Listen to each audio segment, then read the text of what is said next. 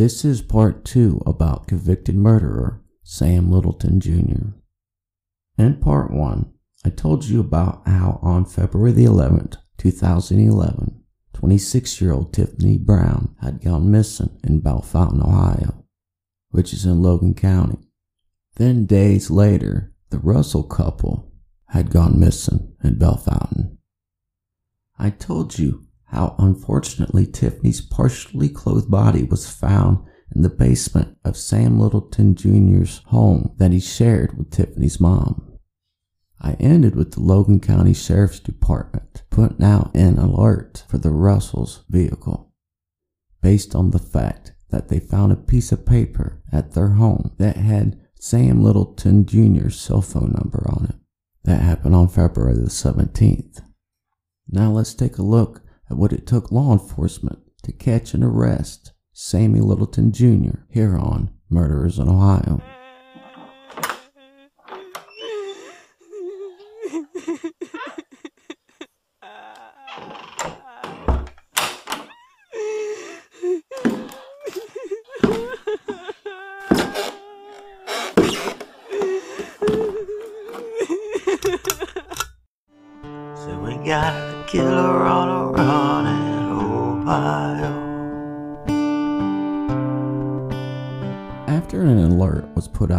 Russell's car, the Logan County Sheriff's Department found out that the car had been seen at the rest stop in Butler County. Law enforcement went to that rest stop wanting to look through the trash can, but the trash had already been picked up. The trash that had been picked up had been taken to a Rumpke landfill in Cincinnati. They were looking for clues that could tell them where the Russells could be. The next day, on February the 18th, law enforcement puts out an arrest warrant for Sam Littleton Jr. They were going to charge him for the murder of Tiffany Brown. The charges were going to be for murder, felonious assault, and abuse of a corpse. Law enforcement did have a reason for doing this. Tiffany's cell phone activity ended on February the 11th of 2011. They found out the last person that Tiffany had contact with was Sam Littleton Jr. There were texts about discussing a Valentine's gift for Tiffany's mom. Sam wanted her to come over to his house. The last text message from Tiffany was to Sam saying, okay, be there in 10, meaning she would be at Sam's house in 10 minutes. Then they found the truck that Sam drove that was registered to Deb, Tiffany's mom. Now Sam was missing, and a nationwide manhunt for Sam Littleton Jr. was about to begin. Back on February the 16th, around 9:50 in the morning, this was before law enforcement's second interview with Deb. Sam had left work early from Kenton Iron Works in Kenton, Ohio. This was when law enforcement, thanks Sam, went on the run. He was either getting really paranoid, not knowing what to do, or someone tipped him off that law enforcement would be coming back to his house. So on February the 18th, Sammy was wanted for the murder of Tiffany Brown and also wanted for questioning about the whereabouts of Richard and Gladys Russell. All law enforcement had to do was find Sam Littleton Jr. I was told that at least one of Sammy's friends was looked into as someone that could have possibly been involved with Tiffany's murder, or maybe even knew about it, or maybe even helped Sam Littleton after the murder. However, nothing ever came of it. Law enforcement did talk to Sammy's ex wife. Her last name is Queen. She told law enforcement about a time that Sammy tried to attack her once with a knife and had locked her down in a basement. Sounds similar to what he did to Tiffany. She never told anyone because she was scared for her life. They talked to Queen on February the 20th. Queen also told law enforcement that Sammy could have possibly gone to West Virginia. Sammy's dad lives there, in a remote area of the state. Sammy kept some of his life secret. Someone who knew him for years did not even know that Sammy had kids of his own. Law enforcement talked to others who knew Sammy, even Sammy's co-workers. One of Sammy's co-workers said that Sammy was using LSD up to three weeks before Tiffany's murder.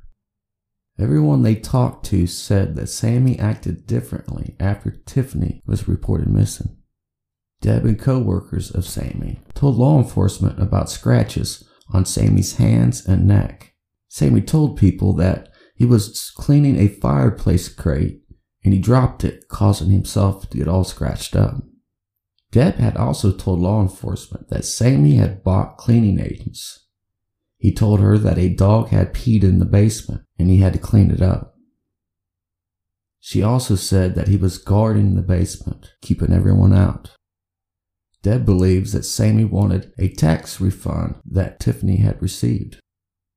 She believes that there could have been an argument over that tax refund. Whatever the reason was, it was a vicious, violent attack on Tiffany Brown. A coroner's report will say that Tiffany was stabbed 10 times in the chest, twice in the back, and three times in the neck.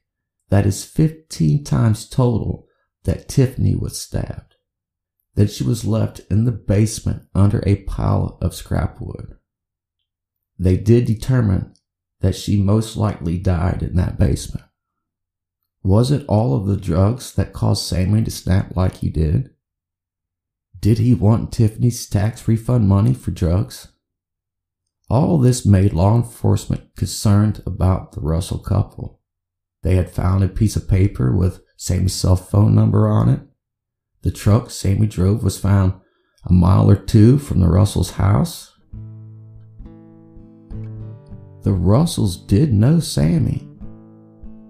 The Russells were the people who sold Sammy the house at 729 Eastern Avenue back in 2009. The Russell couple's family were worried about Richard and Gladys. The house was gone over. Nothing was out of place. The couple's medication was still at the house, and they wouldn't have gone on a trip without their medication. Law enforcement needed to locate the Russell couple. Law enforcement had gone to Rumpke landfill in Cincinnati to ask if there was any chance of finding the trash that was collected at the rest stop. On February 21st, around 10 in the morning, the Ohio Bureau of Criminal Investigation started searching for clues on the Russells' whereabouts. They had spent most of the day there and found nothing. They went back the next day and got the same results. The manhunt for Sammy Littleton Jr. went to the state of West Virginia on February the 22nd of 2011. A little after 11 in the morning, the Princeton Police Department gets a call from Sammy's dad. He told the police that Sammy had just called him from a phone at a Marathon gas station there in Princeton, West Virginia. He had called the police shortly after hanging up the phone with Sammy.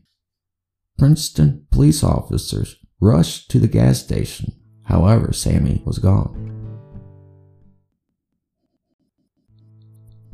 They now know that Sammy was somewhere in the Princeton, West Virginia area.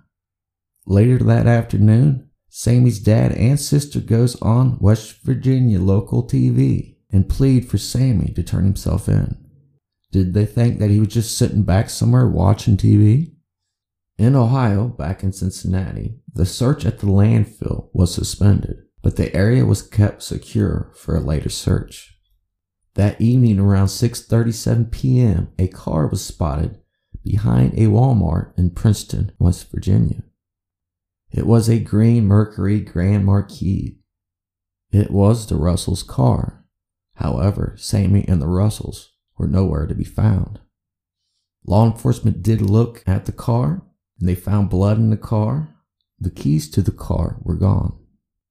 The next day, February 23rd, law enforcement began a search of the wooded area behind the Walmart where the car was found. West Virginia has some dense woods and mountain areas. Law enforcement used a helicopter and a search dog to track down Sammy Littleton Jr. They found him and arrested him on a fugitive warrant. When Sammy was searched, they found the Russell's car keys in his pocket.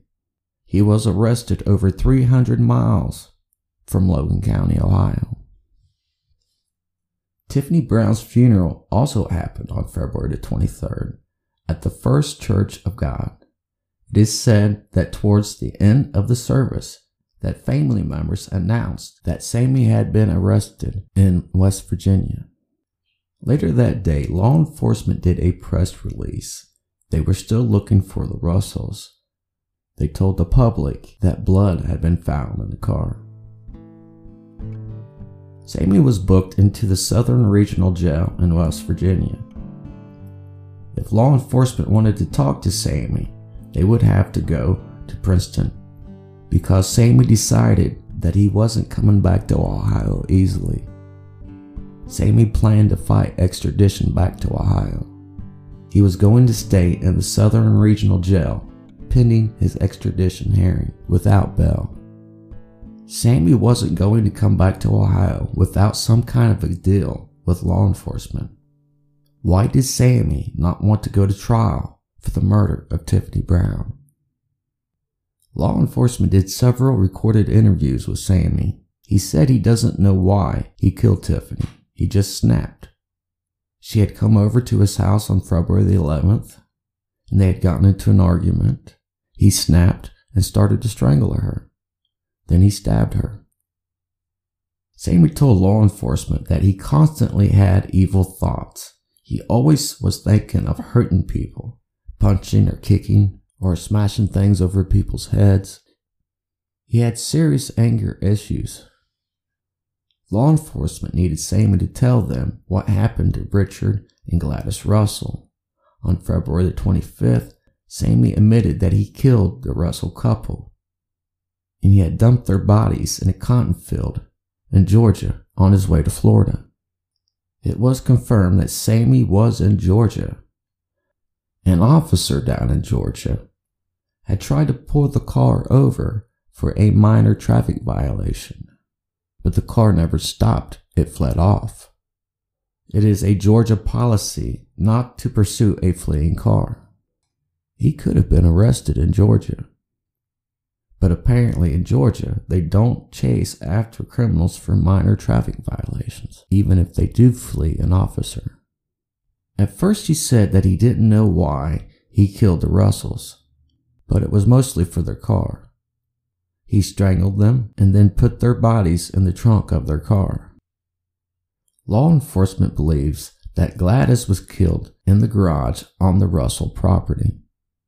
In the afternoon of the next day, in Chattanooga, Tennessee, two men were looking for scrap metal on Lightfoot Mill Road near a railroad trestle. This was about 10 minutes from Interstate 75 they found the body of an elderly man. It would take till March 1st for the body to be confirmed as 84 year old Richard Russell. Tennessee law enforcement searched the area by helicopter for the body of Gladys. Gladys's body was never found in Tennessee. Gladys's body would not be found till March 9th, and her body was found in a cotton field in Georgia. To me, it sounds like he did not have this planned out. Well, at least Russell murders. It seems like he freaked out when he tried to cover up what he had done. Sam Littleton Jr. was facing three counts of aggravated murder. If he would have gone to trial, he could have faced the death penalty. Law enforcement needed to get Sammy back to Ohio it was decided to reach a plea agreement with Sammy while he was still in West Virginia. Sammy agreed to take a plea deal. He would be sentenced to life without parole in prison, and he would not be able to appeal his sentence. The plea deal was talked over with the families of Tiffany Brown and the Russell couple. They decided that life in prison without a chance of him being able to appeal his sentence was better than keep seeing him in court for future appeals for what could have been over the death penalty. The deal was taken to Sammy in West Virginia. All Sammy had to do was agree to the deal and come back to Ohio and make it official. I'm wondering why Sammy was so determined that he did not go on trial for the three murders that happened in Bellefontaine. Was there someone else besides himself that he was trying to protect by not going to trial? Law enforcement says that Sammy really did not fully explain his actions. He did keep telling them that he constantly thought bad things. I wonder though, did he think that if he did go to trial, that by saying that he had evil thoughts, that he could use that for an insanity plea? On April 14th, 2011, Sammy was brought back to Ohio. He was booked in a county jail, fingerprinted, and then taken to a court hearing. The victim's family was at the hearing to make Sammy's plea deal official. Sammy did not acknowledge any one of the family members. It is said that Sammy's hands were trembling throughout the whole hearing. Of course, this could be because he was going to prison for the rest of his life. The plea deal was made official. Sammy was convicted of murder. He was sentenced to life in prison without a chance of parole or being able to appeal his sentence. Deb, Tiffany's mom, she was stated as saying that she felt that Sammy was sorry for what he had done. Then she called him a coward. I am Bill Swafford, and this has been Murderers in Ohio. I want to say thank you to the person who brought this case to my attention and for the help that they gave me. We got the devil on the run in Ohio.